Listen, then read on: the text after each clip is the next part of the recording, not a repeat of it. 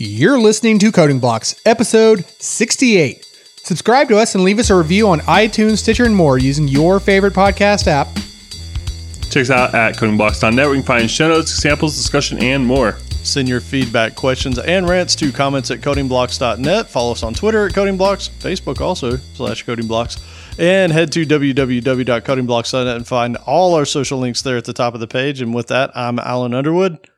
I'm Joe Zack. And I'm Michael Outlaw. This episode is sponsored by Linode. Have your own server up and running in under a minute. They have hourly billing that you can cap on all plans and add on services, including backups, node balancers, and Longview. VMs for full control, running Docker containers, encrypted disk, VPNs, or whatever you like. They have their own CLI so you can manage all your Linode needs directly from your terminal. You can even run your own private Git server. They are backed by native SSD storage, a 200 gigabit network in all their data centers, up from 40, and Intel E5 processors. They have 24 7 friendly support even on holidays, and they come with a 7 day money back guarantee. For your $20 promotional credit, head to www.codingblocks.net slash Linode, that's L I N O D E, and enter the code CodingBlocks17. Again, that'll give you a $20 credit, which is the equivalent of four free months on their smallest Linode instance. So, uh, didn't you you called dibs today? I. I did. yes. So let's get into the iTunes reviews. The Real Brian Choi, Atalis, Pizza HD 88, Scuba Steve 636, JD Mirth, James Strugnell, Al Franken, Mikey Don, aka Programming PD, aka the man with the gram, aka the ghost of 404th Street, aka Captain Hunt, aka Oh, Captain Hunt and Peck, sorry, aka General Error, aka the Wizard of WWW, aka Senior Segfault, aka New New Mew, aka PH Pimp, aka Whose Computer Is This, aka the Thread Safety Inspector, and finally, aka the author of Copy and Pasting from Stack Overflow. That's amazing. He's got a long name. he does. That's excellent. Uh, so I guess I got the Stitcher reviews. So a little precursor to this. For whatever reason, we have two Stitcher pages. We've never been able to cancel one of them. And just by happenstance the other day, I noticed that we're getting reviews on one of them that we didn't even really know was out there. So this is sort of an apology and a shout out to you guys for leaving us a review there. So this is from the other Stitcher page. So the cause, SVOD, and TV Stevens. Thank you very much. All very nice reviews that you guys wrote. I can explain that. That's the Stitcher page from the Upside Down. From the upside down. Oh, come on. I don't. Are, are we? Do we have to play yes, yes, no with the upside down? You probably will. Hey, wait, do you know what it is, Joe? Uh, I mean, I'm familiar with terms like that from comics and video games. Is it like Stranger Things or It, maybe? See, okay, he got it on his very first guess. Wait, was it the Stranger Things? Was that part of that movie or show? Yeah, I don't remember it. All right, sorry.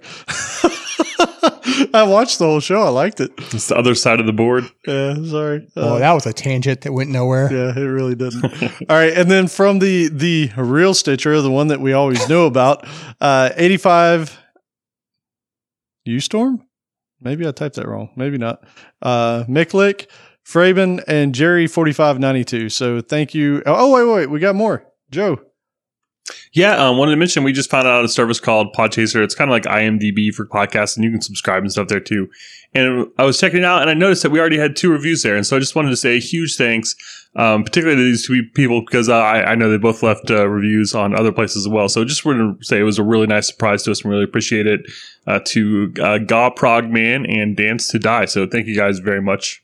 Yep. Thank you all for leaving the reviews, even the one that hurt a little bit. Um, but yeah, thank you all.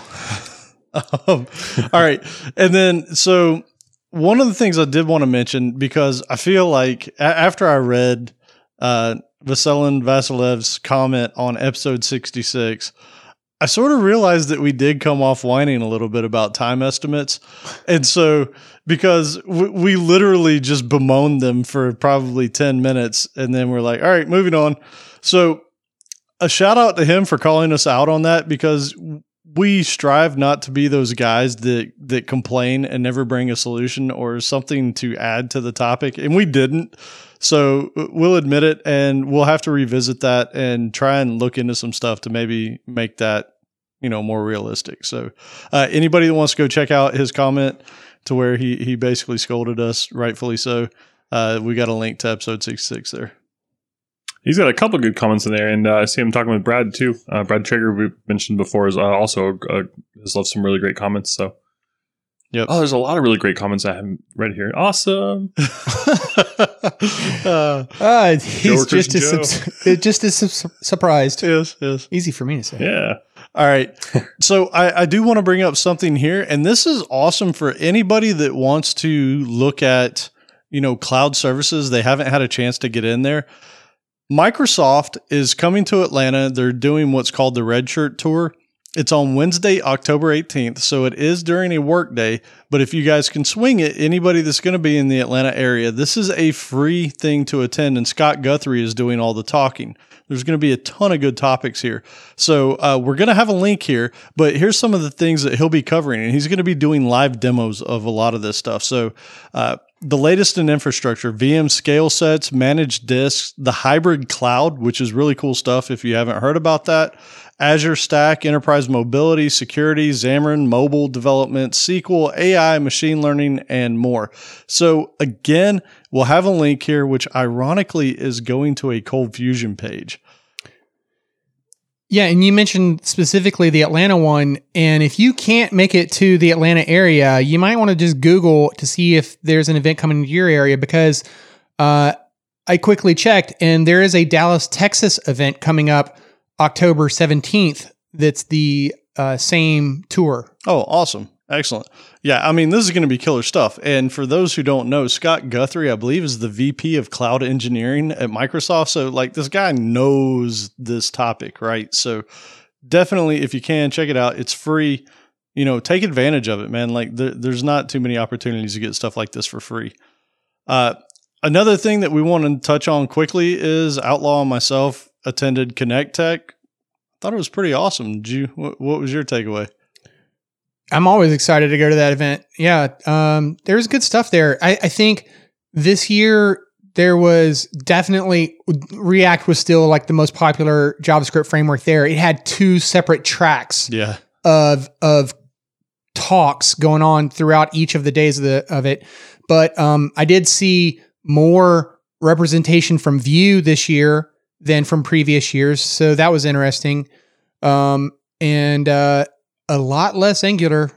Way less Angular. Yeah, Agreed. Yeah, it, it was surprising to me. So React was huge. Vue Vue was coming on strong at this, and then there were the separate tracks for iOS and Android. Right, like that's still going really strong. Well, well, I was actually going to bring that up too because I did notice that Swift. It seemed like uh, those talks got moved to the smaller rooms now Interesting. uh, from where they used to be from previous years. So, yeah, I was kind of like curious, like, huh, what does this say about the popularity that? But yet, um, I don't know if you attended any of those talks. They were still, you know, well, well uh, attended and everything. So, yeah, it, it was curious though. Very cool stuff. So that was fun. And then this is a random side topic. Oh wait, Joe, did you have something? I saw you move your hand. Nope. No. Okay. Not everything we talked about was random side topics. Yeah, pretty much. We're trying to blow through this as quickly as possible. Uh, this this I wanted to bring up because this comes up a lot in the Gear Channel and even amongst friends and coworkers or whatever is networking. Right? It used to be that you would like go LinkedIn and meetups and maybe not that. Oh. maybe not that. Uh, you know, Slack channels and that kind of stuff, which you can hit at codingblocks.net slash Slack. You can come join some of these cool conversations. But you remember, it wasn't even so long ago in the past that somebody would ask, Hey, you know, what's the best router to get? Right? I have this house and I need to reach all the points of my house. What's the best router to get? And that's changing a little bit. Like if you walk into Best Buy now, like there's, they have like an area at the front of the store with a bunch of different mesh networking technologies now. And some of the big ones out there right now. I'll just name them off quickly, and we'll have links to them so that if you've not seen these things, you can just take a peek. Um, there's the Google Wi-Fi, which is by and far pretty much the most affordable one out there. There's the Netgear Orbi. There's the Linksys uh, Velop, and then the Ubiquiti amplifier. Some of the more popular ones, but I installed one at my house. I know you have. Go ahead. Which one was the? Oh, because the there's the Eero as well. Was that the- yeah. I haven't put that one on here. Oh, We'll- okay, We'll add that one as well. I thought that was the Linksys one. No, Linksys is the Velop. So here's one thing interesting to know about these things, and I'll go over this quickly, and you know, you guys can jump in on anything. So the Netgear Orbi works more like a, a wheel and spokes. So you have a central, and then everything has to attach to that central one. So it's not a true mesh network. It's more like a central repo, and then other things can hit it and expand the network out from there. But you're stuck to one link away from that center hub. The Linksys Velop, on the other hand, is a true, you know, hook up your internet wherever you want and it'll pass it along so you can literally chain them together and it'll push it across the network. So I thought that was interesting. I've, you know, I'm having mixed love hate with the Netgear Orbi, and maybe I'll go into that later. I don't want to jump into it right now. Maybe I'll even do a review on YouTube. How about that? That's probably the best thing to do. Uh, so Yeah, I know there was a lot of uh, a lot of love in the Slack channel for the uh, Ubiquiti AmpliFi. AmpliFi. Um, the one caveat though is that if you that I ran into is that if you wanted to be able to plug those extenders into if they wanted the extenders to be wired into the network, then they weren't that specific unit wasn't set up for that. it's all Wi-Fi. Yeah, right? like some of them, um, like I believe the Orbi has um, plugs plug. on the on the extenders. Uh, the Google Wi-Fi, you can plug, you could wire those extenders into the network as well. That way, your extenders have like the best possible signal strength, um, you know, that they could give outright. So it depends on like what your your situation is. Okay.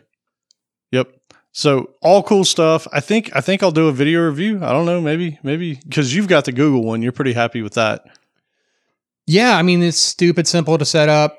It's I I like that I can manage it from anywhere, right? You know, um, it's tied to your Google account. It's super easy to share that uh, configuration with with like your spouse or someone, you know, um, because you can just uh, assign Google accounts that can manage it.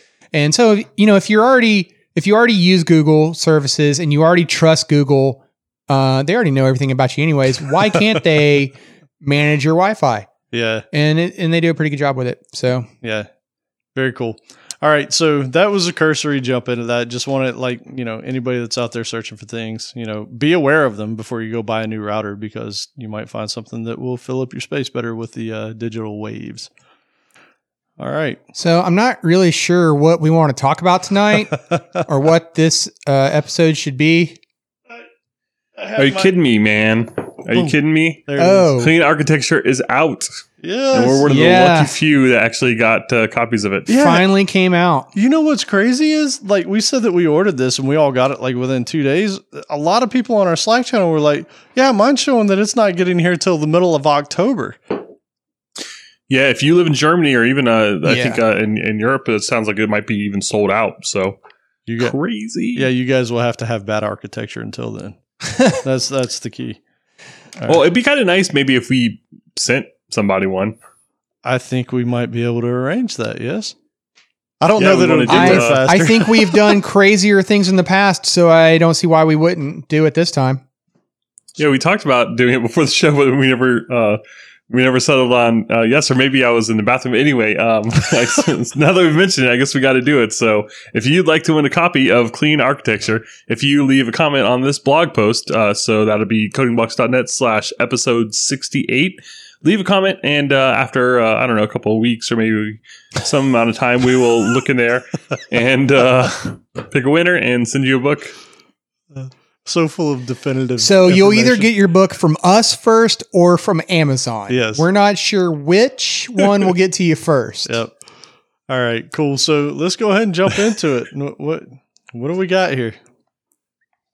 All right. Well, first, I just want to tell you a little bit about the book. Um, we were going to actually talk about and continue on uh, our series on uh, object-oriented anti patterns, but we got a lot of comments. We got a lot of uh, t- people talking in Slack about the book and uh, Twitter and stuff. People just kind of expected us to do it, and it looked like a great book, and it, it um, kind of tied back into some of the DDD stuff we were talking about, kind of higher level, and so uh, we just couldn't resist. So we kind of rushed order to get the book, and um, like mine just showed up actually just a uh, I don't know, like five hours ago, something like that. So I had to uh, speed read through the first couple chapters there.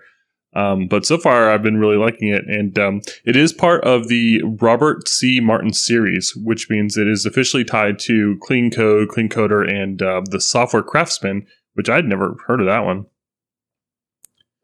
And we can all agree we like these, right? Like these are excellent, excellent books that we've all looked at. So we I've only read, uh, you know, this would be my second one, so I haven't actually read Clean Coder. Cool. Maybe that'll be on the docket here in the near future.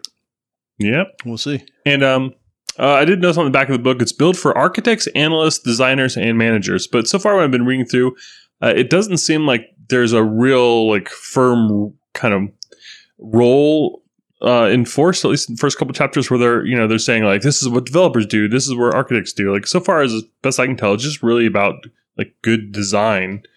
Uh, maybe we'll jump into some more of that, but so far, like I don't see why a programmer, any programmer, would not want to read this. Agreed. You know, one thing and, I'll say about this, compared and contrasted to the DDD book, this is enjoyable to read. like it's, it, and not not being mean, it's not so overly wordy and so buzzwordy that it's it, it, turns you off, right? Or you feel like you need to have a dictionary sitting next to you so you can look up what every single word said. It's told in a way that is this is what you experienced, this is what you've seen. You know, it, it just it, it feels like a story as much as useful information, you know? Yeah, I think DDD was uh, it was just really thick, and there was a lot of stuff to kind of wrap your head around. And I still kind of want to go back and reread it and make sure I get it. And it was just um, a different kind of book. But I mean, clean code, like I still think about it. I still reference it. It very much resonated with me. I, I think about it all the time. And I think that's why there's been so much hype about this book is that I think people are kind of hungry about architecture. I think that the problem that most developers face isn't necessarily, you know, how many spaces, lines, and, you know, tabs versus spaces or semicolons or not. But uh, it, to me, at least, I think it's more about like, how do I keep adding features without digging myself into a hole. Yeah. And I think this book aims to address that and it's written by if someone's very highly respected and has written fantastic books and so I think everyone's really excited about it, including me. Yep. Maybe it's just because this conversation in the in the clean code series is more abstract and therefore you can talk about it in more general terms versus DDD is getting ultra specific and granular and so in order to stay with the continuum of the chapters, you have to like keep building upon the things that were very specific. Yeah, maybe. Just I, speculation. I, I, think it's a writing style, though, for me. Uh, anyways, yeah. I'm trying to be nice to the author here. Yeah, I mean, you know, hey, hey look, he wrote some stuff that people use, and, and you know, we're probably going to dive back into it at some point. We've just taken a little hiatus. I mean, he invented a thing that is like well known and received. Now. So, right, it's I a mean, big thing. All right, cool. Yeah. He's been programming since 1970. Uh, things were um, different and things were kind of the same too. And that's one of the things he kind of talks about with uh, architecture and programming. It says um, that at least with architecture, it's completely independent of every other variable, meaning that like software architecture in 1970 isn't so much different from 2017. And said programming isn't really that different either. Like the tools have certainly changed a lot, um, the methodologies, the, the way people do stuff. But at the same time, you know, like if statement or loop, you know, in COBOL doesn't look that different from whatever language you're, you're looking at today. And so um, I think that's part of it, kind of speaking to those principles that we we just kind of alluded to. Yeah, there was a there was a comment. There, there was a, a, a quote in this book where it went back to something that uh, I think Joe had mentioned several episodes back, and I don't remember the episode or what the conversation was at that time. But do you remember talking about coding turtles? Yeah, turtles all the way down. Yeah, turtles yes. all the way down. And I don't remember what that was in reference to, but there was a quote in this book where he mentioned that, um, you know, he he was talking about how Uh, it's in the foreword where he's talking about like you know we often refer to the canonical reference of software architecture is to compare it to building a phys- something physical, right? But the difference in building a house is that if you build a house, I mean you have you have some wood, you have some concrete, you have some metal for things like nails and screws and wires, and it's all a bunch of different stuff. But software is built on top of software that's built on top of software. It's turtles all the way down. And Yep. that's awesome. But houses don't change typically either, right? Where software does, and that's where the that's where the analogy always breaks down, right? Well, no, he actually did cover that too, because like if you uh you know you could you could add on to your house, You can you add could on, change and, and tear down things. I mean that kind of stuff does happen. yeah, not quite as frequently, but yeah, Yeah, more more than I like, and uh, less often than my uh, significant other likes. So one of the things he said in here that I thought was really cool and interesting and so true because I've heard it happen so many times is writing the initial piece of software isn't hard, right? Like he, he even said there there are companies built on just making something work, right? You cram it together, you slap it together as fast as you can by sheer willpower, you make something and it might be worth millions of dollars. I loved that term by the way because I'm like, oh, that's how I do all my code. right? I will I will make figure this out. Yeah. And that's not really all that hard. And that makes sense. I mean, honestly, sure, there were probably a few bumps along the way, but for the most part, getting that first thing up and running isn't the worst thing in the world. But then he goes on to say that making it maintainable and extensible and something that you can manage over time is hard. And that's what this is all about. Yeah, I love the first part of the book is really kind of setting up why this stuff matters. Like, why does good architecture matter? Uh, matter? Like, what do I take to my boss when I say I need to refactor something? Like, what am I explaining to him? Like the the benefits and detriments of not doing it are, and um, it gives a nice succinct uh, definition in that kind of introduction here, and says that um, that good architecture means that effort is minimized and functionality and flexibility are maximized so I can make changes easily, and the benefits of those changes and the benefits of being able to make those changes are are uh, maximized. Yeah. And and the the angle of this he was also saying was reduce the number of people you need to actually write these things, right? That's that's Yeah. so important. Go ahead. Yeah, it's kind of funny, like the whole idea of being a programmer writing yourself out of a job as being the, the goal. I think we've joked around about that before, but like it really does make a lot of sense. Like, you know, the the and we've talked about this with um uh I don't remember what we talked about, it, but basically adding, you know, more people to projects, making things more complicated, more communication, you know, nine people can't have a baby in, in one month. Um, and so I, I think that makes sense if you can keep um the number of people down, if you can keep the lines of code down, if you can keep things simple, then uh, you know, win win win. Another thing I, I don't want to get fired. Right. Well, I mean, the thing is, the reality of it is, if you write good software and you can iterate it on it quicker because you made it more maintainable and all that kind of stuff, sure, there's not going to need to be as many people maintaining that thing, but that means you get to work on newer, cooler stuff, right? We've talked about the greenfield versus the brownfield, and a lot of the times the reason you're stuck in brownfield is because you're maintaining a, a, a pile of, of mess, right? If you make that thing to where it is maintainable and you don't have to spend tons and tons of time bug fixing and all that, you move on to bigger and better things that could make the company more money, that could be more revolutionary, could be whatever. So I thought that was interesting. An- another thing here, though, that he brings out in this book and I love is he's like, this all sounds utopian, right? This all sounds like this this place that this golden, you know, place that doesn't really exist. And he's like, I've been there right? Doing it right exists. And when you do it right, then it feels weird because you're not fighting all these battles all the time. And so that's what this entire book is about is how do you get to that right spot, right? Yeah, I think the sad reality is um, of a lot of green brownfield projects is that a lot of times we made it that way. You know, like how do how do brownfields get brown? Like we we poop them up, the developers, right? That's not management. That's not anyone else. Like we literally changed the code. We made the mess. We made the bed, and we're lying in it.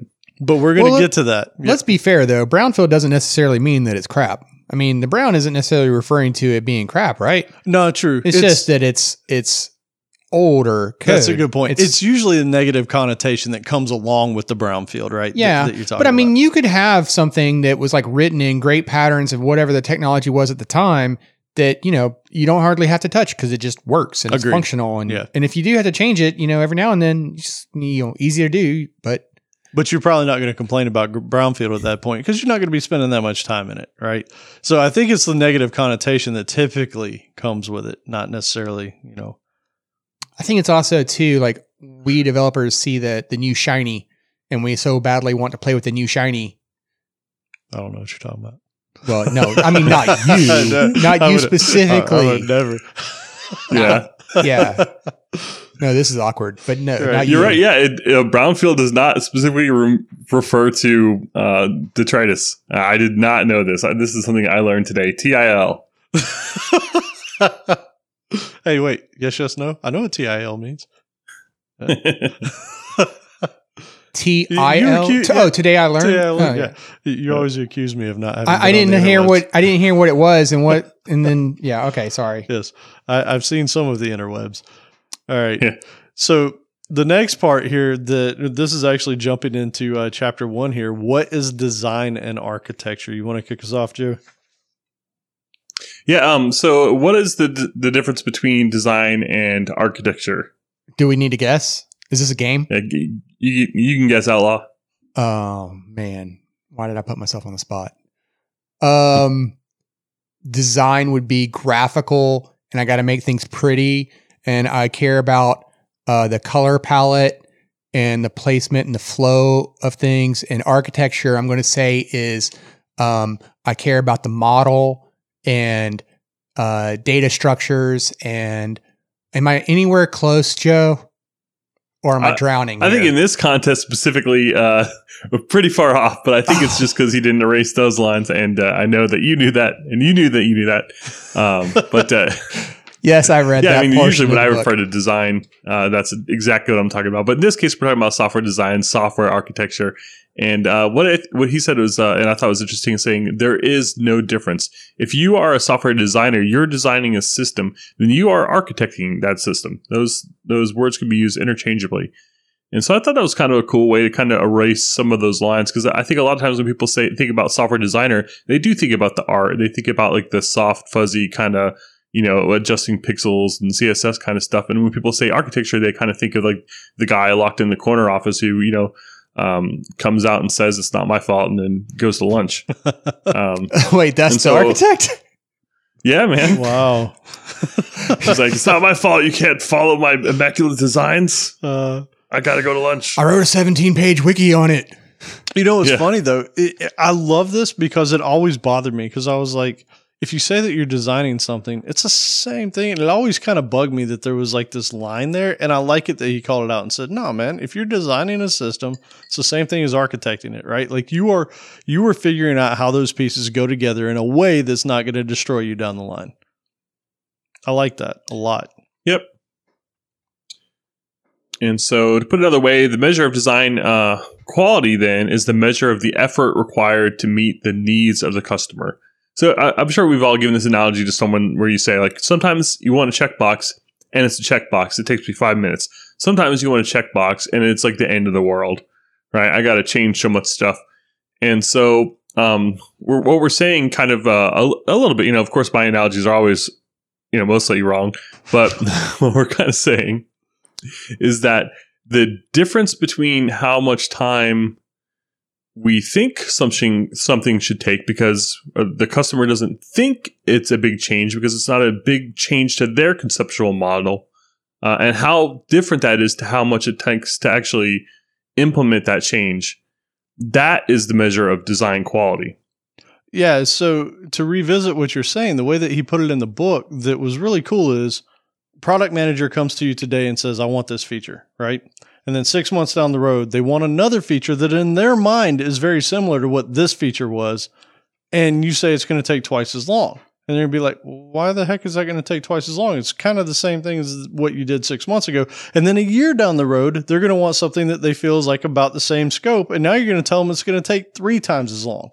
And that's what we're saying. That's the measure of it. If every time new features or changes need to be introduced into the system, but the time to do this goes up drastically every time, you failed at your architecture. You failed at your design because it should not be that kind of, you know, exponential rise or even linear rise of, of the problem. How else are you supposed to bake in your your Reddit reading time though? yeah. uh, that's a real real world problem there. I was really asking. Uh, So yeah, I mean that that's literally that's the identifier. And and let's be honest, right? We've all seen this. Like that's how it happens a lot of times. A lot of times. Yeah. Yeah. and I get it. I mean, they talk about the shape and the scope uh, in particular, and kind of the shape refers to um, kind of like what the code actually looks like, right? It's like you know where the files are, the actual um, you know. f- f- I don't want to say physical, but you know the basically uh, what the implementation is, and then the scope is like the conceptual model. And so if somebody says like, "Oh, customers should be able to go back to accounting then and do something," then that you know is like drawing lines in their heads from box to circle or or whatever. But when it comes to the code, you know, we know that might end up being like 44 different files and then deleting this folder and you know a, a big pain in the butt. And that's a difference there in between the scope or the domain and the actual physical code. Um, I used a word I didn't want to. Dang it. You but know, uh, if you know, we talked about um, Triple D, uh, domain driven design, and that whole book was really around keeping your des- your code really close to the model and mimicking that, and so that when they want a change in scope, then that change isn't so different in the shape, and you can kind of keep these two worlds somewhat in sync. Yeah, keep it close to the business need. That way it makes sense. Hey, one of the things that we called out here in the show notes and and really is cool and I highly recommend picking up the book at least so far as we've gotten. Like they have a he has a ton of graphs in here that show some some interesting things like uh, some case studies where an engineering staff increased by geez, I want to know what company this was. right? Like eight or ten know, I know. yeah, they, they anonymized it on purpose, but like it looks like eightfold almost, right? Maybe tenfold. It, Well, it- at one point, the cost of development, he, he was talking about how, like, with bad architecture, they were able to chart out how the development effort, um, as the developers were small, you know, everything was okay. But then as they would like ramp up the development team, that there wasn't an increase in code, that it actually kind of flatlined, the, the amount of code flatlined if you just considered code as lines of code um, which maybe there's some argument to be made Well, there about refactoring or whatever. on one of the but- graphs, it was actually productivity. Like well, the flatlining one though, I thought was the fl- was um, lines of code. Yeah, it, it was it was lines of code, but the Yep, the product size.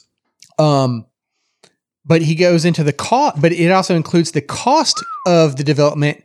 And in the beginning, for like release one, it was you know the monthly cost was a few hundred thousand dollars per month to pay the developers to do it. And by the time you got to release eight, it was twenty million dollars a month to pay the development team.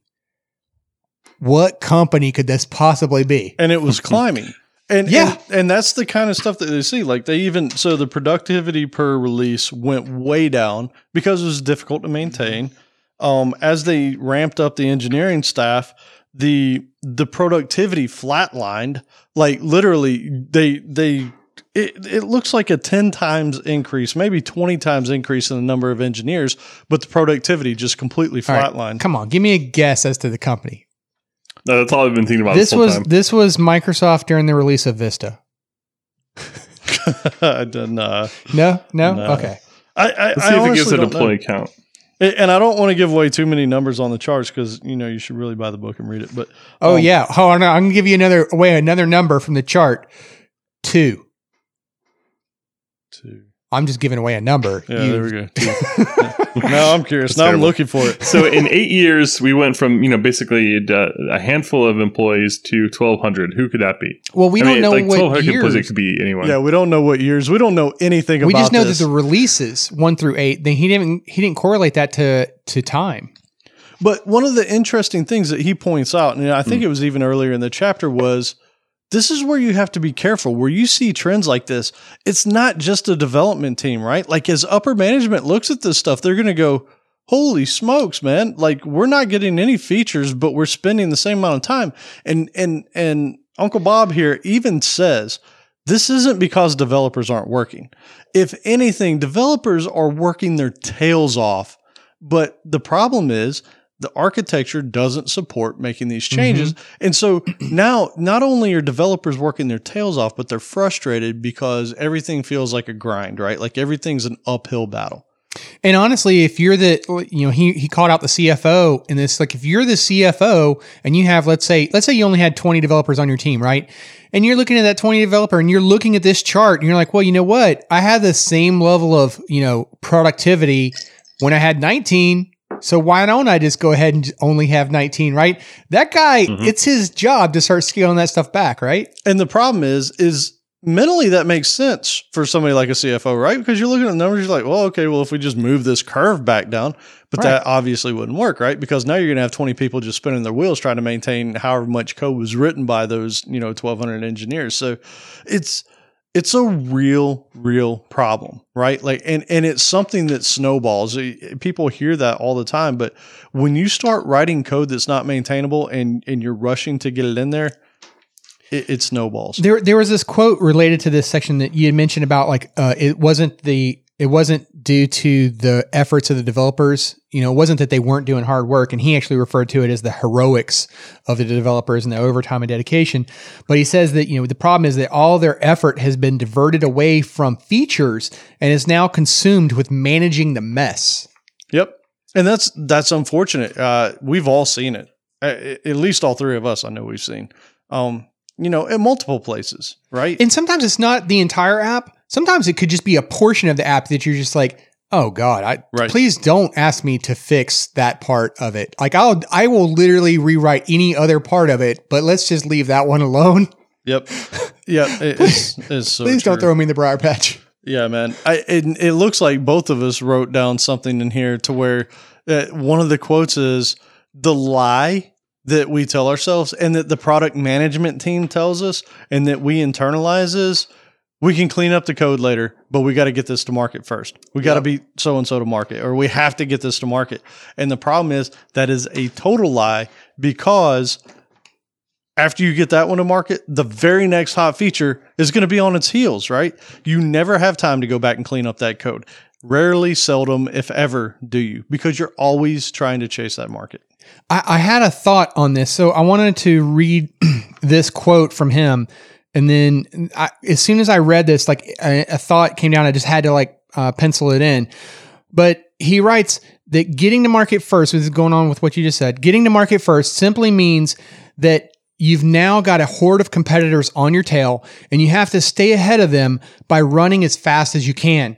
And it made me immediately think: Have you ever noticed that sometimes, like company X might come to market first with some product, but company Y is the more successful.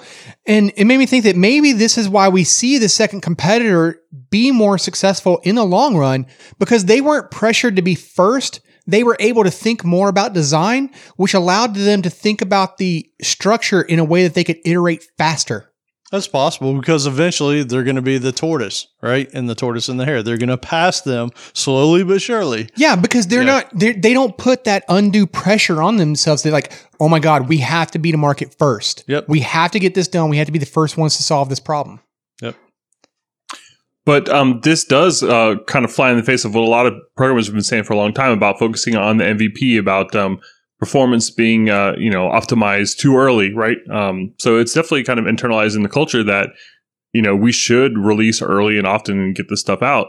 However, yeah, I've read the uh, the whatever that book was with the MVP. I can't remember the name of um, uh, lean the lean startup. The lean startup. Yes. Yeah. Yeah, and it, nowhere in there did it say you should sacrifice on like infrastructure or quality. It said you should sacrifice on features. You should pare it down to the least, you know, the least set of behaviors and features that make sense. But nowhere in there did it say that you should sacrifice on architecture. No, that's true. So in other words, Alan's doing it right when he scales it out his application for a billion current current Definitely. users. Definitely. Absolutely. I I, mean, it. you like you look at these charts. The, it's a scaling problem. Absolutely. Like things are great when it's you know when you're first starting out and you got one, two, three you know releases. Like it's not so bad. But as things go on, it just you start to see that curve level out, and it just gets to just insane levels, and it's just totally unsustainable. So Well, there's there's a couple more things in here that I want to point out that I don't think we wrote down. Um, but this whole thing about about us as developers, if we just bang it out fast right now, we can we can go fast, right? And and it'll slow us down later, but at least right now we can go fast. That's actually a falsehood by what he says. And it sort of makes sense because he put it this way. And if you think about cleaning your house, your apartment, your car, whatever, this is so true. If you just maintain the cleanliness of the area, it's a thousand times easier, right? Like if you're throwing McDonald's bags in your passenger seat and they just keep piling up over there, guess what? You are going to have a nasty mess when it's over because it's not just going to be, hey, you got to get rid of those bags. Now you got stains in your seats, you got stuff all over the place, right? It's going to take a lot more effort. It's the same thing with code. Right. I mean, it really happens that way. If you let that stuff pile up, it's going to get to a point to where it's very difficult to clean up. So I, I, I thought that was awesome because it's so true. If you maintain the cleanliness, and then he goes into It kind of Go ahead. Sorry, no, interrupt, but it, it kind of goes along with the thought that you know some people make against testing, where it's like, oh, we don't need to. We we can test it later. We don't need to write tests or whatever because we, we can come back to that. But it kind of went along with the the sentiment of the TDD approach, where it's like, you know what, if you actually do your testing uh, in in the beginning, you're going to be able to iterate faster. And he he actually had a a, a chart here where a, a colleague of his did a, a test of writing code where we just spent a little bit of time each day. And on three days out of the week he would um, you know write his tests first you know do a tdd approach to it and then document like how long it took him to complete the amount of work. And then on the other days of the week three other days of the week i guess he was working a six day week he would um not take the tdd approach to it. And he was able to chart that there was an actual you could see the learning curve in both approaches but in the in the slowest day when he took the TDD approach it was still faster than his faster his fastest day where he didn't take the TDD approach in terms of being able to iterate and get something done to completion uh fa- you know at some respectable time. By ten percent, by at least ten percent on each day. He beat it with the TDD approach. So writing slower, but it ended up being faster, right? Because we all think, hey, if I just skip doing the test, I can do this faster, right? But he proved it. He proved it sounds like a hassle. Like uh, you got to set up that infrastructure, or you got to set up that plumbing, or whatever it is. You know, if it's a new project, and if it's not a new project, then you're like, well, I gotta you know make this new test. I don't. What do I want this new test to be yet? You know, and and yeah, so uh, it's you can easily see why it would be why you might think like, oh, let me just skip the testing. I, I'm not going to worry about the testing. I can. I will write the testing. Let me focus this week on just getting the core functionality done.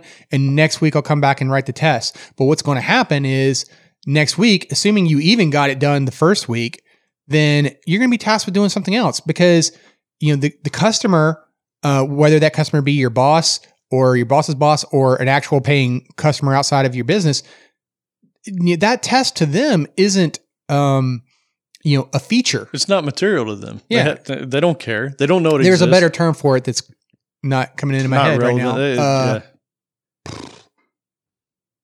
So this all leads into something though that I think Joe you actually put in here in the quote. yeah, did I put my name there? No, I did. I did. I Okay. did. Somebody Just kidding. wow. Uh, okay, uh, yeah, uh, slow is smooth, smooth is fast, which is uh, like a military saying. I don't know if you guys have heard that before. Um, I read it in a book recently. Um, and uh, the, actually, another quote, the one you're probably referring to was the only way to go fast is to go well. And that one was actually from this book. But both are kind of speaking to the same thing where um, if you are rushing around frantically trying to do stuff, you're going to make mistakes. There's going to be stuff to pick up afterwards. Uh, it's a big mess. This is also kind of the, the main point behind the uh, the infamous or, or famous um, Toyota, like the the NUMMI plant, whatever the Andon cord. You know, the idea was previously, all those car companies would rush everything to the assembly line because stopping the assembly, assembly line meant stopping the production. It slowed the numbers down, and then they would kind of fix their mistakes afterwards. But uh, Toyota had a different approach where they would actually stop the problems as they uh, and deal with them as they uh, arose, and that ended up being so much faster and so much more efficient in the long run. And we've heard similar stories. I know Pat Flynn's got a similar story to like doing wedding announcements and stuff. And I found um, it was faster actually to do each one individually rather than trying to kind of do all the folding, do all the stamping, do all the whatever. Um, and it's just the same kind of deal. Whereas uh, if you kind of take the care uh, and um, the, have the patience and kind of do things uh, slowly, they end up being a lot faster in the long run. Um, but the thing is, it's a convenient story to tell, or it, rather, it's a story, a convenient story to go along with when you're, you know, your boss or your manager, or whoever wants something done faster, and you know, there's a little, you know, a little if statement, a little hack, a little, you know, flip of the wrist that you can do and get it quote unquote done. Um, then there's a lot of pressure to do it that way. And the only one who a lot of times um, can say, "Hey, that's not so great," is another developer who's got their own pressures and lives to live and probably isn't looking over your shoulder. And so there's kind of like, you know, you, you've got the devil on your shoulder that wants to go home and just make everybody happy and and close the ticket, and then you've got the angel over there that nobody else can see, nobody can hear, nobody will ever know about. Um, so it's it's hard to do the right thing, and there's no one else really to fight with you. A lot of times, it's it's kind of up to you to defend uh, what doing it right means and why it's important. Yeah, and this is where the one of the conclusions is. So, what's the answer? Do you rewrite it? Well, That's the answer that comes up a lot. Right. Yeah. He, he says that developers think the answer is to rewrite it from scratch. Right.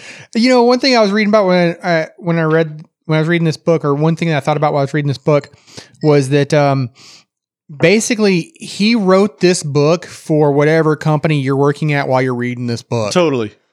this this applies to your company. I'm sure. I'm sure of Yes. it. That's Not ours. but but to Joe's um, point about like you know the responsibility thing, um, he has this statement in here in you know skipping ahead to the next chapter where he says that the business managers are not equipped to evaluate the importance of the architecture and that it's the responsibility of the development team to assert that importance of the architecture over the urgency of that feature yes. right And we, So- we need to jump into that deeper in a minute too, because I think that is so incredibly important. I do want said. to point out though that uh, the term that I was looking for was non-functional. Oh, okay. Yeah. Non-functional. Mhm. Yeah. Yeah, there was a race condition in my brain, so it took a minute for that one to get there, but it eventually got there. But the semaphore, it, it kept everything good, right? Yeah. All right. um, so the thing on the rewrite, a- and I love this. He says no, that's not the answer.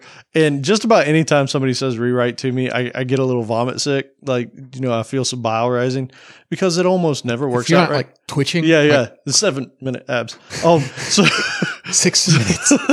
Well, what's always really funny to me is like a lot of the team, a lot of times the people proposing the rewrite are like a big part of the reason why things Yes. got so poopy to begin with, right? They're the people who've been maintaining this thing and not fixing it up, not taking the time to push, you know, not taking the energy to push back and kind of fix things as they went along. So, what makes you think it's going to be any better? and they say he even says typically it won't be right because you're gonna have you're gonna have so much overconfidence that oh i'm rewriting this thing i'm gonna make it perfect and you're not going to take the steps necessary to not make it a mess and so you end up in the same situation you were at before. So rewriting is typically not the answer is is what the gist of it is Yeah, and you end up right in the same trap where like the first couple days of rewriting feel amazing, and that's kind of the trap of it. Is like the first uh, portion of that rewrite just feels so great. You're go moving so fast. You're replacing large swaths of the system, but as you get into those little edge cases and those little weird things, and uh, you know those bugs that you didn't think were bugs, and then next thing you know, you're right back where you were. Except now you've got two crappy systems you're trying to maintain somehow. Yeah, and and now you're probably going to be under more pressure because you put yourself out there as, hey, I can make this better, and so now you're probably going to rush things even more because you want to prove that you can do it faster, better, all that kind of stuff, and you're going to cut corners. Um, Yeah. Oh, and we didn't talk about the uh, hare and the tortoise analogy that you used uh, quite a bit through here, which um, I'm sure everyone's familiar with the story. But the idea is that uh, the hare thinks he's so fast, he's going to win the race, no problem. So he ends up kind of slacking off, taking some breaks, taking a little nap, whatever, while the, the slow turtle who's racing against him like plods along and eventually wins the race. And I never thought about it this way. I, I don't know why my entire life I'm questioning what I thought people were saying when they used the expression harebrained. But they're referring to people using like, you know, kind of like the reptile, the harebrained. You're you're doing your short term thinking. You're overconfident and you're not just focused on your task. I always thought harebrained meant you were just an idiot, but that's fine. That's it. what I thought too. I googled. it. I was like, wait a second. Does harebrained mean like you're thinking with your hair brain, like the the hare and the tortoise? Wait. The answer is yes. Is that really? we got to fact check you over here, uh, no, Joe. I, I never thought about it either. No, but wait. coming yeah. in live from Georgia. We're fact checking now. Yes. Wikipedia says a rash decision. Actually, this is coming from dictionary. Something. And uh, I, you know, if I would have, if you had asked me to spell, if you had tricked me before I read this book, you said, "Hey, um, how do you spell harebrained, Joe?" And you hit record. I would have, I would have spelled it A R, spelled like hairhead. You mean A I R? Yeah, that's what I was thinking. Uh, Hair, yeah. you said Well, he would have spelled it his way. He would have spelled it hard and then That's autocorrect would have corrected it. He would have gotten there. we need auto tune for our spelling. All right. So, all right. So, yeah. So, really, the key takeaway here is not rewrites the answer. None of that's the answer. The answer is start taking your quality seriously. That's where this ended in chapter one. Yep. So, want to take a few minutes here to uh, ask you to please leave us a review. We really appreciate it. There are a variety of platforms, and you can go to codingblocks.net slash review, and, and there's a couple links there. And if you don't want to install iTunes, that's fine. We don't either. And there are alternatives. There's Stitcher, there's Podchaser, and um, we really, we really love getting that, and it helps for the show. And uh, it's just really meaningful, and we're very thankful for it. So if you've done it, thank you. If you haven't, please consider it and codingblocks.net slash review is the way to do it. And a huge thank you to everybody that did it this past time. We had quite a few come in, and that was that was awesome. So thank you. It really does mean a lot to us. And with that, it's time for Survey Says. Bing. All right. So last time we asked, how many different podcasts do you subscribe to? Your choices were there can only be one, which is obviously coding blocks. I mean, that only makes sense, right? Yep. Less than 10, YOLO. Less than 25, less than 50, and less than 100. All right, so I'm going to go with you first, Joe. Which Well, we're one? going to address the controversy. We should. We should. I think you need to. okay, fine. Let's Uh-huh. start with the negativity. Yes. Thanks, Joe. I don't know if I call it negativity. I, I call it amazing. I call it impossible. I do too. I call shenanigans. That's what I'm calling. I don't know. I'm up to 47 now, and that's three more than last time. It was only a couple of weeks. So, Oh. I mean, it, it happens. But we did get a few people writing in uh, and saying that they listened to over 100, which is just astounding to me. That's crazy That's town. insane. Yeah, crazy town. Even if each one of those, even if you listened to only exactly 100 and they were each an th- what 30 minutes long, that's still 50 hours a week. That's a full-time job of podcast listening. And even if you double the speed and listen at chipmunk rate, that's 25 still hours. 25 hours. Yeah. That's almost that's a part-time job. Yeah, I like But if you skip the news, you can get that number much, much lower. Man, man, man, what that hurt, Just dude. kidding. that, that's like a dagger right I there. can't I can't like kick him off this podcast. I, I'm trying to figure out how. Well, I was going to say you can't kick him because he's not. Hey guys, if you're listening to to this Florida. episode, just fast forward to the 20 minute mark and you'll totally skip the news. Oh Whatever, man. man. And if you're an advertiser, totally ignore what he just said. That's right. We would never endorse that. All right. and you like how we tell him at uh, like minute 50. Uh, all right. So, Joe, with all your negativity, which one do you think was the most popular and what percentage? Only one. Uh, less than 10, less than 25, less than 50, less than 100. Less than 50 at uh, 40%. 40%, less than 50. doggone it. I'm going less than 50 at one. At 1%? This is Price is Right Oh, rules. yeah, you're right. Come you're on. right. Yeah, Price is Right rules. Uh, where we mix you know multiple games. Survey says Yeah, right. price is right. Uh, the price is wrong. yeah, right. No, don't finish that quote. Right. For anyone who doesn't know what we're talking about, watch Happy Gilmore. Go watch Happy Gilmore Um, and laugh. All right, so both of you think that the most popular. You really think that all of our listeners listen to more, or I'm sorry, under 50 episodes, but great. That obviously implies greater than 25. Subscribe to. Subscribe to. I don't think Uh, they listen subscribe to. to. Subscribe Yes. to. I'm sorry. Yes. Subscribe to. I think so. So I guess that you're leading the the jury here. Uh, no, no, I just misread that. Oh. Yeah, don't. But uh, you're wrong. Both of you are wrong. Is it less? Far and away, the answer was less than 10. Really? Wow. Dude, that's exciting. Thank you for listening to us as one of your 10. Yeah, we amazing. are we are 10% of they their important uh subscription. when you say far and away, are we talking greater than 50%? Oh, okay. Well, n- n- now who's being negative? Uh, no, it was 47% So that's pretty of that's those impressive. surveyed were less than 10. Yeah. Well, I'll t- I'm not going to recommend any more podcasts then because Yeah. you get one of those in, like, there's a good chance we're coming out. No. So, so this is a stack TIL. or something.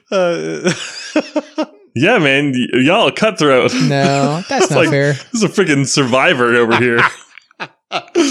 we just got voted off the island. No, no, no, no. We're still Uh, your torch has been put out. All right.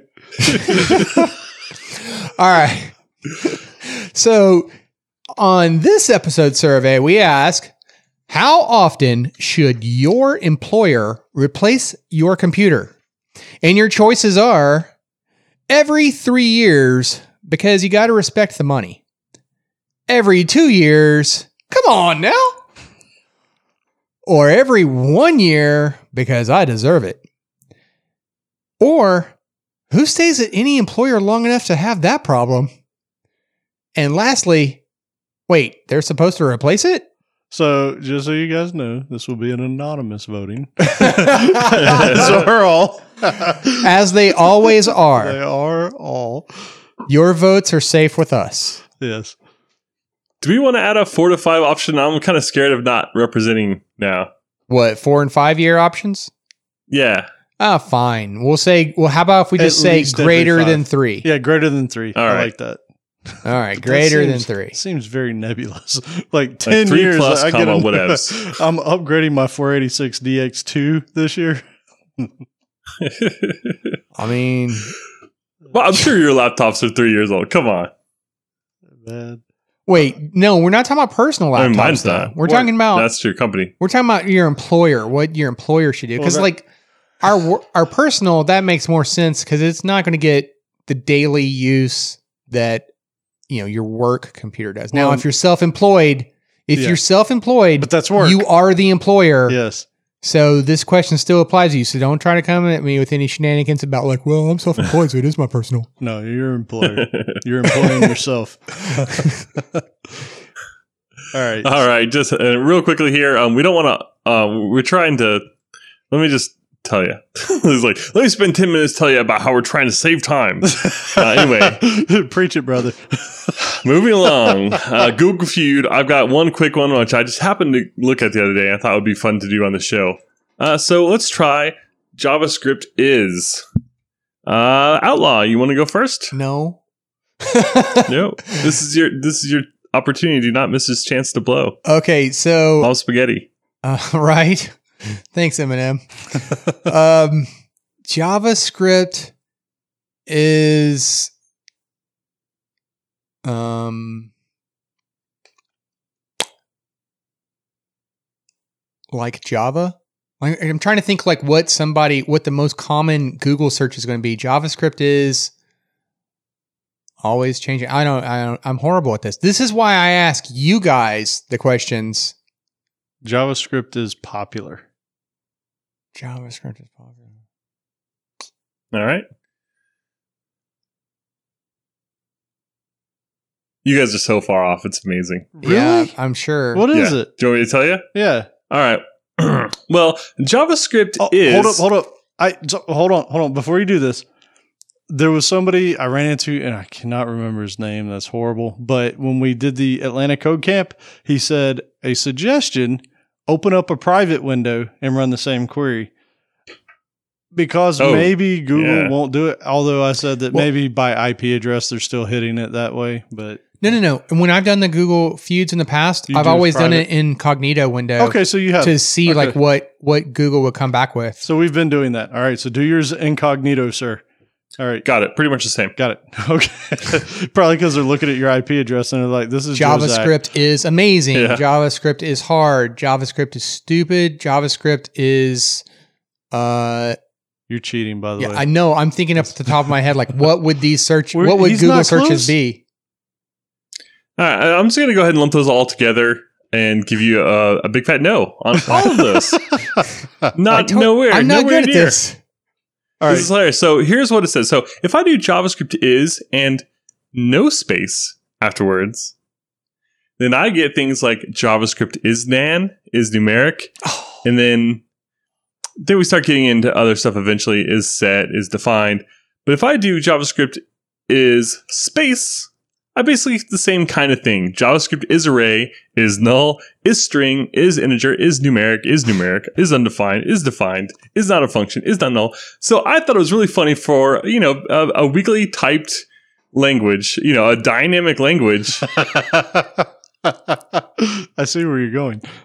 Yeah, like apparently it's just the programmers are the compilers. The programmers are the ones checking for error, and they're using tools tools like Google instead of uh, a compiler. So I thought that was really funny, and But dude, I this never would've is guessed that. ridiculous. Come on.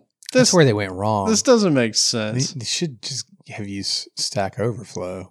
I feel like they need to talk to uh, what was his name again? Mikey Don? No. Uh yeah, Mikey Don. Mikey Don. Yeah, Yes. he he's the one that authored the book on copy and pasting from Stack Overflow. Yes, well, next it- time someone says, "Hey, I don't got time to to learn TypeScript," you just say, "That's your hairbrain." Hairbrain thinking. hey, wait a second. Wait a second. So, a funny for you That's your hairbrain. TypeScript is not a module, is array, is not a function, not a constructor, string, not assignable to type. So, it's the same garbage, man. Okay. Yep. Oh man, I am so used in that comment. The hairbrain. Somebody says something to me from now. That's your hairbrain speaking. son. Yep. You got to put son at the I, I love of the way that he like pointed at the camera when he did it too. It's like that's your hairbrain talking. Yep. You got to check out the YouTube video for that. That's right. oh man! All right, well let's get into chapter two: Yep. a tale of two values. Yes, sir. All right, we're done. That's it. Yep. Um, so two values. The two values that we're talking about here are basically uh, structure and behavior. And when um, I'm not used to those terms in this context, I'm used to words like features and architecture or features and non-functionals. But they're they're kind of the same things we're talking about here. I didn't really detect any sort of major difference between those concepts. Uh, I don't know about you guys. Nah, it's the same. Okay. And I think uh, what they're saying here is really stressing in the beginning is that both of these are high in a good project, right? We like we want a lot of features and we want really solid features and we want a lot of structure. We want a lot of architecture, which I thought was interesting. He didn't say good or simple or clean, kind of said a lot of No, structure. no, I, I think it was. It needs to be a high priority, right, or high importance. Okay. High importance. Yeah. Okay, so I'm yeah, I'm on board with that. I think that makes more sense. Yeah, because a lot, a lot of architecture isn't necessarily a good thing. No, yeah, I mean, Yeah, this seems really silly now that I've said it out loud. dude, one of our good buddies, Will, he, I'll never forget. At one point, he had on his messenger something to the effect of, "I hate abstraction for abstraction's sake" or something Oh. like that, where there were like twenty layers of interfaces and stuff, and he's like, "I, I, I can't deal with this." So yes, a lot. Isn't of there like a quote though about that? Like abstraction for abstraction's sake is bad or something like that? I don't know. I feel like Joe knows some book that has a quote about that. Joe knows that feels like a Tecmo Bowl thing. Um, so you, you don't know, you remember Bo knows? I, I remember, remember that, Bo but knows. I'm trying to make the reference to the the the football game Oh, dude, from Bo knows. Like, um, don't tell I know Bo, but no, no, that Tecmo Bowl. He was the dude that you couldn't stop. Bo Jackson. If you had his Ah. team, you you couldn't you couldn't tackle the, the guy. Raiders. Yeah, Yeah, but there were there were there was like a player like that on every team though. I don't know, man. Bo Jackson. Yeah, because who was Uh, the we're gonna guy have to from the settle this Buffalo on the- Bills during on that the Nets. same time Oh, frame? uh, oh, oh, Thurman Thomas. yes, he was the, he was the same way. Sports ball. Sports ball. I'm sorry. Yeah. I'm sorry. I I let the internet down. Dang it. Uh, there's actually Thursday night football on right now, and it's running in the back of my head, and I'm like, oh man. All right. So, okay. So, So, uh, yeah. the two two different uh, sides of the same coin, right? Um, behaviors and structures, and we'll just go ahead and use their their terms for it. Um, and one thing, uh, one, one good point it really makes about this is that software, as opposed to hardware, is called software because it's supposed to be malleable. It's supposed to be easy to change. Uh, the difficulty in making a change should be proportional to the scope. There's that word again of the change, not the shape of the change. So, if conceptually it's not a big deal, then theoretically, code wise, it shouldn't be either. And if there is a big discrepancy there, then we kind of have to ask ourselves why, or where we go wrong, or have you know, is has there been a miscommunication this whole time, or have we not been adapting the shape of our code to meet the scope of our ever evolving scope? Yeah. Well said. And um, you know, it kind of nailed that point home. It talks about the stakeholders, meaning that you know the heads of customer service or the, whoever is commissioning the product from you. Um, they provide a steady stream of changes that are roughly similar scope, right? So they start off saying, "I need this, I need that, I need this." Their requests three years later haven't gone completely crazy, right? They're not asking for things that are dissimilar from what they used to ask for, but now it's taking you you know a lot longer turnaround. I've seen this in pretty much every business, and it, you know it as things get bigger, more complicated, it happens that way. And I think um, the analogy they he gives uh, is fantastic. Here, I highlighted it like three times. Yeah. From the dev's perspective, every time we get a new request in, we are rearranging the pieces of an ever ever increasingly complex jigsaw puzzle. Every new behavior that we add is additive to the problem. It's additive to the number of code uh, lines of code that have to be maintained. It's additive to our um, our abstraction, to our model, and we've got to keep rejiggering this stuff. And it's hard as things get bigger, especially if we don't keep that shape and scope in sync. And this is where, by the way, like in the previous thing uh, in uh, episode 66, when we were talking about time estimates and all that, a lot of times developers are pressured to get things done as fast as possible, right? And mm. and and ship it. And that is completely why this happens right here. Because as a developer, you're like, man, I'm being held to the to the coals on this thing. I need to get it out the door and it needs to be good. But that always comes with ever increasing risk, right? Because now you don't have unit tests because you tried to ship it fast.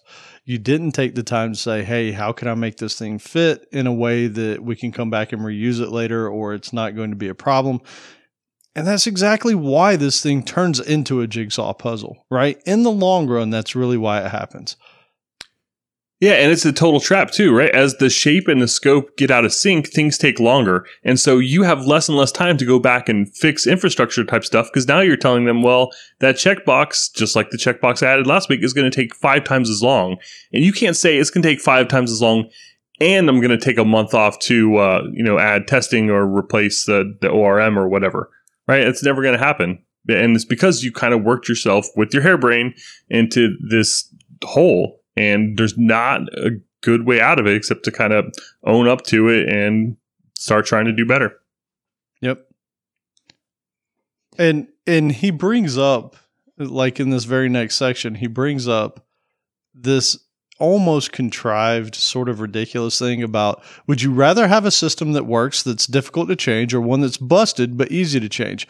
But when he says busted, he basically means has no value, right? Like it doesn't work. The, it doesn't work for Mhm. the business. And he said, I would argue that you'd rather have the application that doesn't work at all, but it's easy to change because then you can change it to meet the business's needs. Well, he was specifically saying in this section that like more often than not, your management is just saying like it's more important that it just work, Yep. right?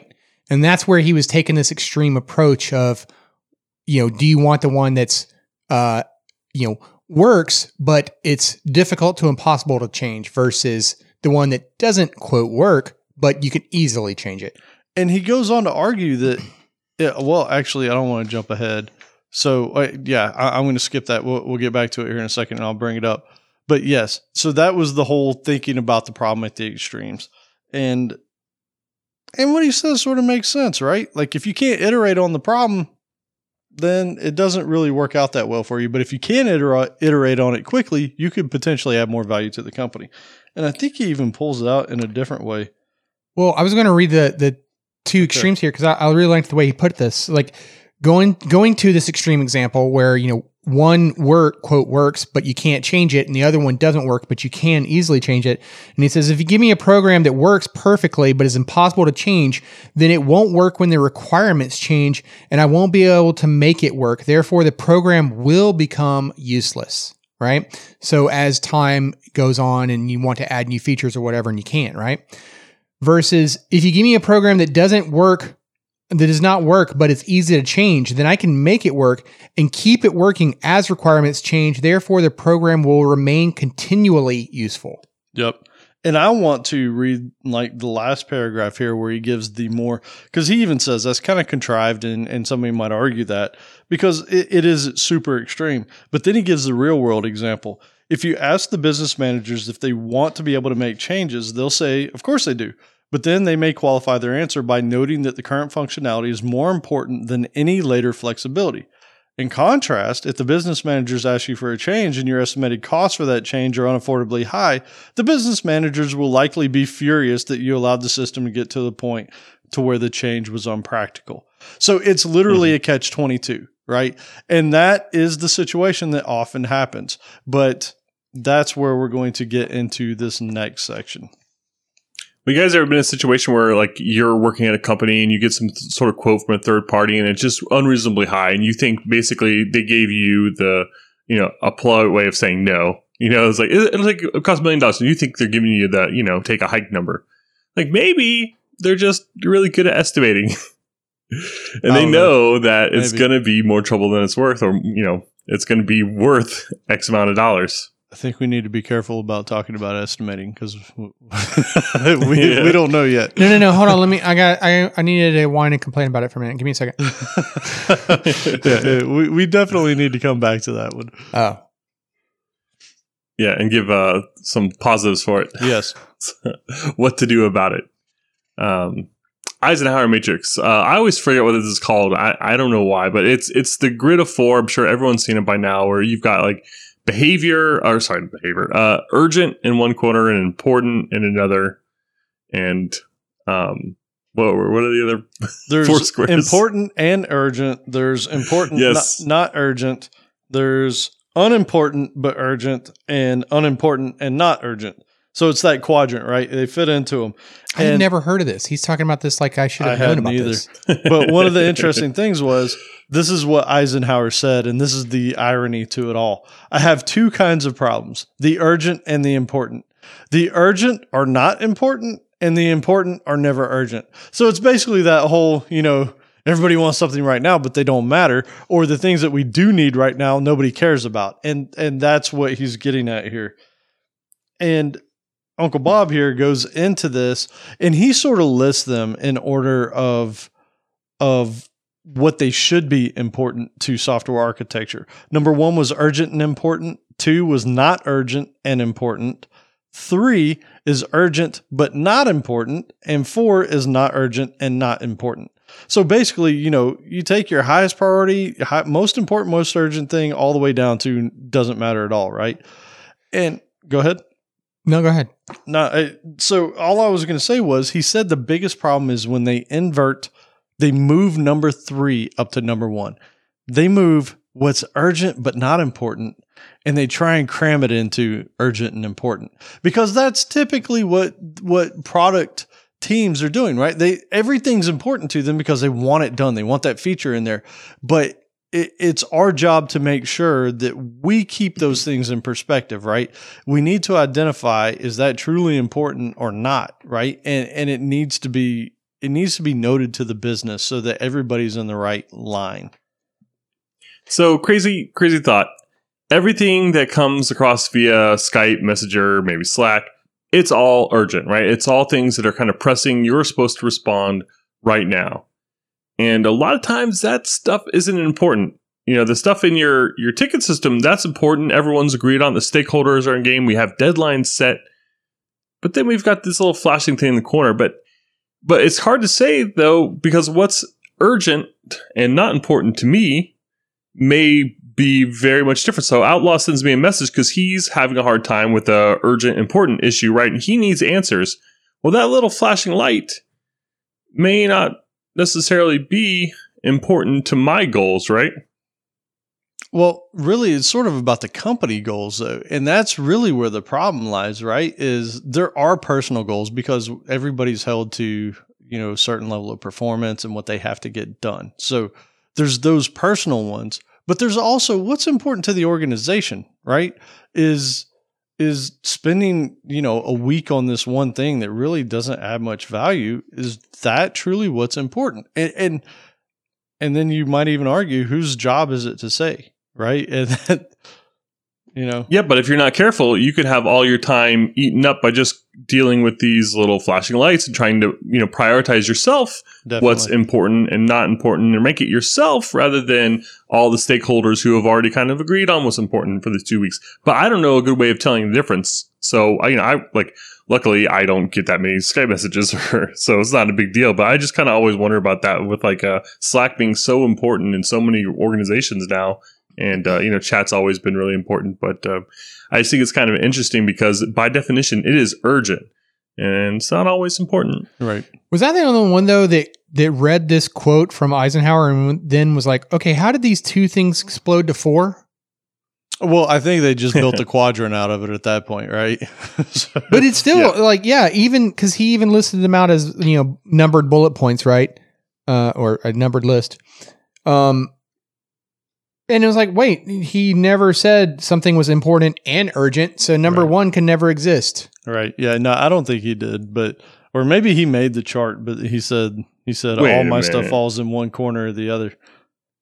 Yeah, if, if this is your really the first time you've seen this, then you need to read, uh, or rather, I should say, I've been reading too many self help books because if you read any sort of like productivity book, this thing is like front and center, like getting things done. Um, Self help. or the seven What? the seven highly effective habits of successful people, Oh, whatever. Like yeah. all those guys. Uh, any book like it, like this is like front and center, like chapter one. Interesting. Okay, so then explain that then. No, I'm just kidding. We'll move on.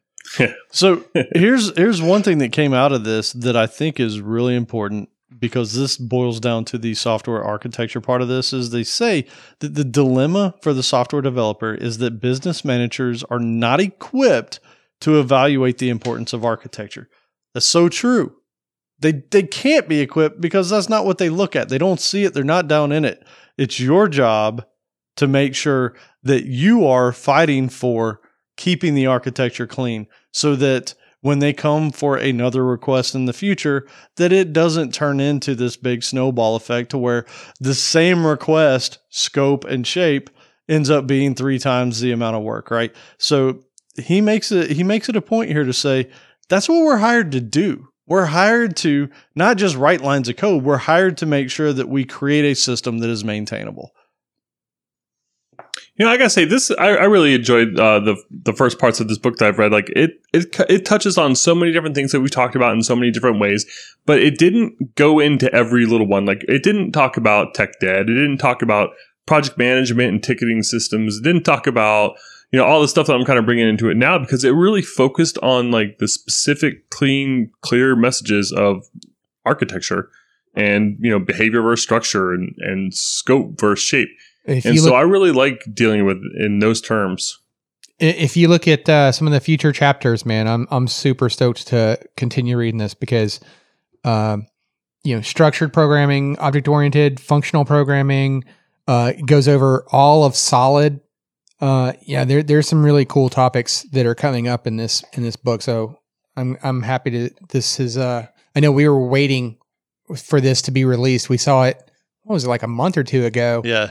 And uh, kind of got excited about it. There was one thing in here though that I wanted to, um, as part of the wrap up of this section, that uh, you know, often when we talk about, you know, when you're when you're going over, you know, some requirement or feature or uh, part of the application or whatever, uh, you know, when you're and you refer to like you know getting the stakeholders involved and you know having that discussion with them because they're an important part of because you know they're the stakeholders but he makes the important point uh, to note that you are a stakeholder and that uh, it is you know, your job as a software developer developer to safeguard the code. It's it's part of your role. It's part of your duty. Yeah, And Absolutely. and what I like about this too, the stakeholder thing is he makes it a point to say that you know it's never easy. As a software developer or architect or designer or whatever, it will always be a struggle because people aren't exposed to that part of it, right? So when somebody comes to you and say, "Hey, I need feature ABC," you know, "Uh, let's get this crammed in there and you're going to be like, "Well, this is going to take us a little bit of time because we need to do this right." There's going to be an argument. There's going to be pushback. No, we need this in 2 days. No, well, you're going to have it in 5. And they say he says, "It is always a struggle." And he said, "Frankly, that's how it's always going to be and that's how it's always going to be done." because there's always this whole balance between it. But you as a stakeholder, he he even says that it's not that it's not that you're somebody that is reporting to these people. You should be treated as an equal in Mhm. this argument, right? Because you're the one that knows about what you're doing to make it work for the company. but every one of the stakeholders involved it, that struggle is there because every one of the stakeholders involved is doing their part to protect the overall organization from their perspective Yep. And it's your job to protect your Right. slice of the organization, which is your code. so you don't know their domain they don't know your domain yep. And and he so said- just kind of. go ahead. Oh, go ahead. No, no, I don't want to. Oh no, yours is much better. No, I'm done. Mine's like cut off topic. No, no, my, I, stop. All right, all right. uh, so I was just kind of like, you know, thinking about spitballing, like, how, what does it mean to defend, or what does it mean to fight for something, right? And so I was just kind of thinking of a couple, like, off the couple examples. Like, one way to do it would be to talk to your boss about having, like, uh, you know, uh, like a what you call it, um, lunch and learn type thing, where you talk about better techniques for doing stuff, um, and you can kind of share that knowledge with your team. Uh, like another example I could kind of think of would be like going to different, um, or, or, you know, encouraging going to like uh, conferences or whatnot would be another one that's not so direct to your code, or, or, you know, maybe even something like the Google ten percent, um, or was it twenty percent? Uh, 20 20. and that was based more around like kind of innovation, um, twenty percent projects. And, and but you can imagine having something like, you know what, every other Friday we're going to have Tech Debt Fridays, and you know every developer gets to pick their favorite thing that they hate and uh, work on it. And so that's what we mean by fighting. It doesn't necessarily mean saying I can't do this ticket because I need to clean up. Um, you know, you may want to bring up the problems and the things that you should do there, but there are other ways to address this than you know saying I'm not doing this ticket. I will say the Tech Debt Friday thing where each developer works on things that they know that they want to clean up or whatever. I have split mixed feelings on that because I've seen situations to where people know what's important to them, right? What they they've seen some bad code, they want to clean up that code. But oftentimes I if you look at it as more of a, a big picture or a whole type thing, I feel like a lot of times there'd be wasted efforts down on, you know, feature XYZ because really what should happen is further up above, something should have been fixed there that would have lined everything ba- back up. You know what I'm saying? Like, I, I feel like sometimes the problem is, and, and I, you're saying like you're putting the cart before the horse kind of scenario yeah, like, like, I do agree that everybody should be a part of making sure that things stay clean. But that means everybody also needs to be involved in that conversation of what does that mean for us? What is important for us to clean up so that we can make better steps towards a better application, right? Just because you're going to go clean up an ugly section of code doesn't really mean you bought much, right? Because maybe that ugly section of code shouldn't even really exist, even as a clean section of code. Maybe that thing should be completely removed because there should be something else uh, further up that should be driving some of these things. You know what I'm saying? And that's Yeah. that's where I struggle with some of that stuff is I think if somebody doesn't have enough context, they think that they're doing right by spending time in one area when really if that that time could have been better spent elsewhere that would have affected many areas. So here's an idea. Then, um, and I don't have like a a nifty little name for it, like the the Google twenty percent um, feature. But what if on those days where you know refactor Friday or whatever, um, you have unit test Thursday. So instead, you maybe you don't have time to refactor something or whatever, but you introduce one new unit test to a piece of code that didn't already have any coverage on it. And if that requires that you need to do a little bit of refactoring to make that test work, then okay, I mean, in a little, right? And I'm only asking for one unit test. If every developer just added one unit test one day a week, right? However, that's however many developers you have. So if you have 20 developers, that's 20 new unit tests that get added that week, right? And then that would go along towards your ability to do those future refactorings, like what you mentioned, where something's up a higher level and like, oh, do I actually have the impact? Did I did I introduce any regressions? It gives you it gives you that confidence that we've talked about before. Yeah. I like that. I, I do like that. Um Yeah. Um, I also I really like the idea of, of uh, devs having a seat at the project management table. Like a lot of times, the the tickets kind of get determined in some you know back room where people are playing some sort of point poker or something, looking at velocities.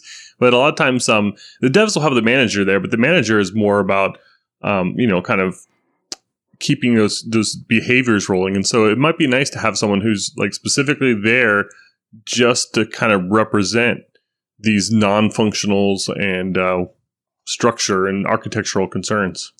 Yeah, I honestly believe that the devs need to know more of the big picture stuff so that they can think about things in more of the big picture, right?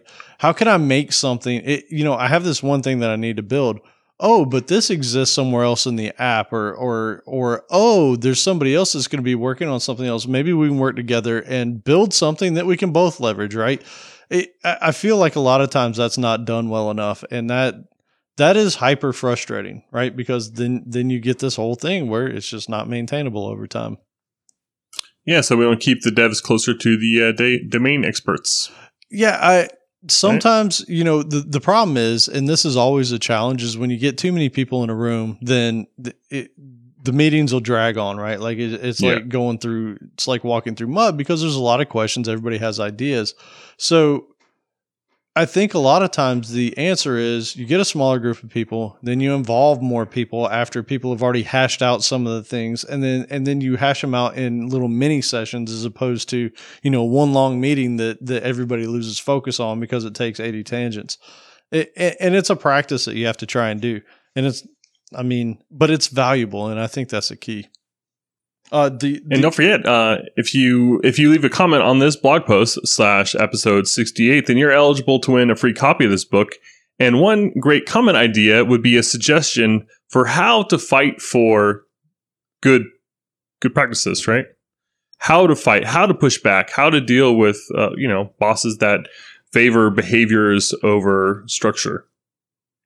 and to wrap this particular section up i i thought he summarized it excellent here in the first the first sentence of the last one just remember if architecture comes last then the system will become ever more costly to develop i mean that's that's true we've all seen it And don't take our word for it, right? Take every project you've been involved with. Right. And, and if you're new to programming, example. if you're new to programming or you're a new developer, keep this in mind, right? Like it's your job to to start really thinking about this stuff. It, you really need to internalize it and don't let it stop you from working, but you know, this needs to be a part of what you are because you'll be respected for it eventually as well. You can't be the guy at the meeting saying like it's all too big of a crap. We need to rewrite the system before we can do anything. Don't do that. Don't do that. Don't do that. Because all, all the senior devs will look at you and be like, man, Yep. don't do that. All right. So we're going to have a link to this book, obviously, as the resources we like. Uh, and with that, we move on to Allen's favorite portion of the show. it's the tip of the week. It's the tip of the week. All right. So I'm going to go first with my tip. And that is that this is specific to Allen's going to love this one because I got a SQL Server tip or a SQL tip, and we all know how much Allen Allen loves SQL Server. It's actually his favorite thing. It's one of my favorite things. It's his favorite thing. It's not one of. It's the. uh, so always, if you're creating a view, always explicitly name your column names for your view. Because if you think you're doing yourself a favor by just creating a view that does select star and you then change that underlying table, the view is not updated with that change. Isn't that crazy? I never realized that. And when one of our coworkers shared that tip, I was like, "Oh my god!" Now, now immediately, I was like, "I'm probably guilty. Am I guilty? I'm not guilty. No, am I? I'm not guilty. Wait, no, I probably am guilty. I've probably done that. I don't think I've ever, I, well, ever I, in years and years and years. I don't think I've I've put in a proc or a view select star. Just because there's the hit as well on top of that of it has to query the sys columns and all that to get the stuff back. So it's running more queries just to return your query. Yeah, I mean, I, I honestly, I don't know. I honestly, Right. I don't recall if I have. I'm, I'm going to guess that I probably have, but I, I, but more importantly, though, was that it didn't matter if that it was just I didn't realize that, um, that it wouldn't update like yeah, that. That's that's crazy. Talk about some some bugs that you chase down, being like, why? Yeah, interesting. So I've got one. This came from Connect Tech that we mentioned at the beginning of the show. Here is there was a a session on Web API. And I almost skipped it because I'm like, man, I know Web API. What are they going to teach me in here? Right? Like, literally, those were the. Thoughts. like, what? Yeah, th- those were the thoughts running through my head. And I get in there, I didn't know anything. It had nothing to do with C sharp. It, it, it, it's what the Mozilla Developer Network, MDN, if you're familiar with it, it's what they call Web API. And it's part of these design things that exist in browsers that are amazing. Things that I'd never heard of, guys, like just killer stuff that you've probably never heard of. So, uh, one was like there's this uh, ah, what was it? There's a payment request or or something like this payment form. Like basically, what one of the big things that's happened in and a lot of companies keep metrics on this. Like I, I bet you you can bet your money that that Amazon does, Walmart does, but I forget what the stat was that they threw out in this thing. But there was a study done that like sixty plus percent of people when they go to buy something on mobile leave because when it gets to the checkout page, it's an absolute pain in the butt, right? Mhm. Like you don't want to type in a bunch of stuff on your phone. And so there's this whole payment API thing on here to where if you implement that, which is, by the way, supported by a number of browsers, and the browsers that don't support it, there's a polyfill for, but it'll actually pull up the payment instruments that you have available that have either been stored on your phone or whatever, or in that particular browser, and it makes checkout super easy. I don't think we've ever described a polyfill. Oh, okay. A polyfill. Let's talk on that real quick. So, if any of you, unfortunately, like we've had to in the past, have to support something like IE8, right? Which unfortunately still exists for some reason somewhere out there in the ether. Um, Just if it starts with IE, it's already like really. yeah, I, dude, I so oh man, another tangent. So IE uh, 8, 9, 10, 11, whatever. IE8, I think uh, I was looking at was released in 2009. It was still being used, right? E- even a year ago until they supposedly stopped support on it in 2016. IE11, which is the newest version, was released like three years ago. So we're talking about browsers, right? Mhm. Like there's security holes everywhere. Chrome has an update every other week. Firefox is the same thing. They're like on version 60 and 50 and whatever. It- it's crazy. Anyways, And that's what a polyfill is. so so yes, a poly, yeah, that's that's that's not a polyfill. So a polyfill, I apologize. Coming back around. So a polyfill is when there's functionality like new functionality that most browsers support, but there's a browser out there that doesn't support it yet. Somebody will write like a JavaScript script or something, a piece of code that will make that browser work like all the modern browsers. And so if you're ever looking like Shims used to be a big one, right? There was polyfills for the old ones. And so like these these payment uh, A- APIs and all that kind of stuff, there's polyfills for that. There were really cool things. Like there was this um what did they call it? Enter something uh, inter- intersection observer. So this was an interesting one. Uh, if you've ever been to one of those websites or pages to where it has like the infinite scroll thing, if you want a good a a good UI experience, a good UX experience, you don't want somebody to hit the bottom of the page before it starts loading up the more stuff so that that they're waiting once they get down there, right?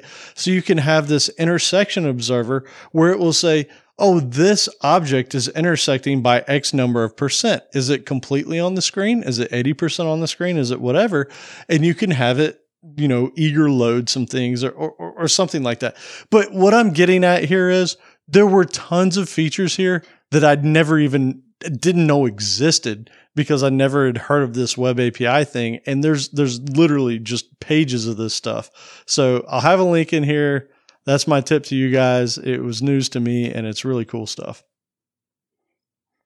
Very nice. All right. Uh, my tip of the week is actually something I heard on MS Dev Show a long time ago. Oh wait, I wasn't going to mention another podcast, so uh, we'll beat that out.